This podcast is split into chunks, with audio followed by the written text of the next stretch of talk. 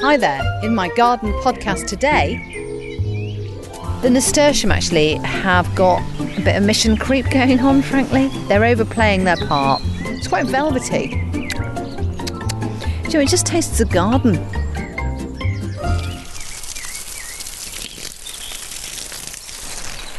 Ah, the thunderous sound of the hosepipe slapping the dry soil. Ah, much needed after a day of 30 degrees. Oh my word. I tell you what, I wasn't expecting that. We've had the weirdest weather. And I don't mean dramatic or challenging as it is in many, many parts of the globe. I just mean boring. Just, it's been mono weather. Like 20 degrees, 19, 18, 19, ooh, 22 degrees Celsius, ooh, back down to 15. Uh, we're mid July. You know, we're in summer in the in Britain, and yet the weather in the northwest has not really kept up with the calendar. So today has been a bit of a turnaround. Uh, last couple of days, actually, the heat has been building. What happens in the northwest of England is the heat builds. It gets what we call dead muggy.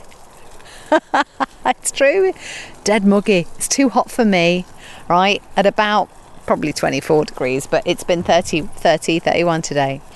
Gets dead muggy over the course of about three days, and then it chucks it down for another three days just to clear the air, and then we start all over again. So, the best equipment you can bring to the northwest, and we're talking Manchester, Liverpool, Warrington, and beyond, is in the height of summer a cardigan in case it gets a bit nippy and an umbrella in case it rains. So that's the two bits of main kit you'll need in uh, a northwest summer. But we're very lucky, the light is with us from oh, four o'clock in the morning all the way through till half 11 at night, sort of thing, on a clear day. And it has been super warm today. So the flowers, the garden needs a bit of attention and watering. And what I love about watering late at night is that the, the the plants really soak up the moisture. There's nothing squandered. It's really valuable to the plant. It doesn't evaporate. It goes straight to really thirsty roots and leaves.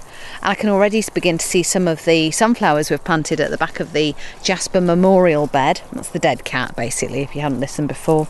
Um, at the back of the Jasper Memorial Bed, they are instantly perked up from a bit of from a bit of hosepipe work which is really pleasing. So everything's really thirsty and ready to absorb. And what you get to do when you do it with a kind of plant by plant, you know, you hit the roots with the hose pipe, you're giving it really good attention and you're looking at each plant and maybe deadheading, or as I saw on these nasturtiums, which are at the front of the bed, they are riddled with black fly. Riddled. And I don't want to spray them because there are so many of them, and I'm, you know, chemical averse. So what I've done with a few of the very, very heavily buggered ones basically is taken the stalk where it's got a new flower head on it and of course it's the new juicy tender leaves and squidorks that the so I'm just going to change the setting on this hose pipe because I rather think oh hello. It's a little noisy. Is that better? Oh. Oh I'm just going to go light shower. There we go. All right. So um the, the, the new growth is where the fly, flies go to because it's easier to nibble into, isn't it? So what I do is just gently pull my black fly off through the thumb and forefinger movement on the old stalk and just get that. Ooh, it's gross. Very pleasing at the same time. I mean, the insects are good for other animals to live on, as we know. However, you don't want them all over your garden, do you? Just a few. The nasturtium actually have got a bit of mission creep going on. Frankly, they they've over they're overplaying their part,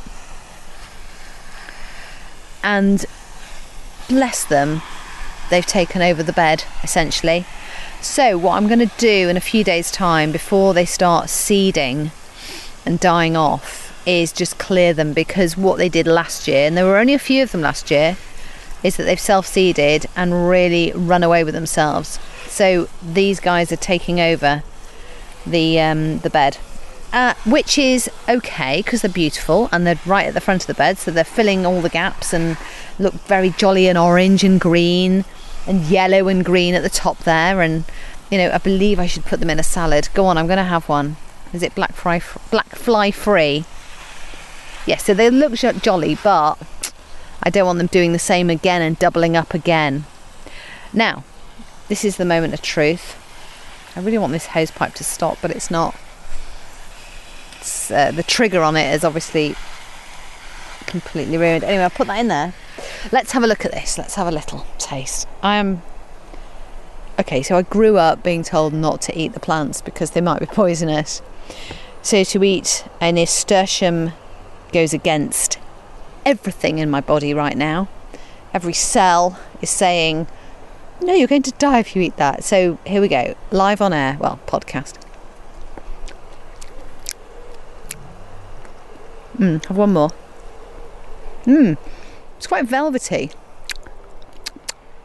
Mmm, there's a velvety kind of texture to it, so it's not smooth particularly. Uh, uh, uh, fix your tongue. Yeah.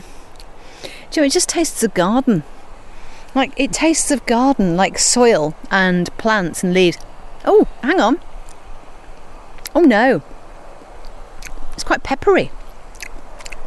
Mmm, like like rocket leaves would be peppery on the aftertaste. Hmm.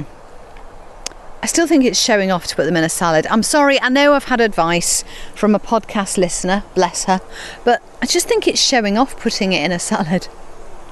Oh, look, fresh nasturtium leaves from the garden. Right, let's carry on.